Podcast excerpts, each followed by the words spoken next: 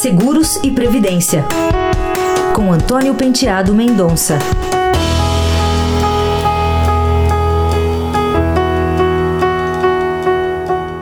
Olá. Não faz muito tempo aconteceu um acidente com um caminhão transportando um determinado ácido poluidor e este ácido acabou caindo no rio que abastece Joinville de água. Joinville ficou algum tempo sem poder captar água e distribuí-la para a sua população. E isso, evidentemente, tem um custo, isso, evidentemente, gera um prejuízo. Para este tipo de transporte existe um seguro especial, que é o seguro de transporte de cargas perigosas. Este seguro visa justamente indenizar este tipo de situação na qual a carga transportada, pelas suas características, pode representar um perigo para a área atingida no caso de um acidente. As seguradoras oferecem este seguro e ele é um seguro que deve ser contratado pelo dono da carga e não pelo dono do caminhão.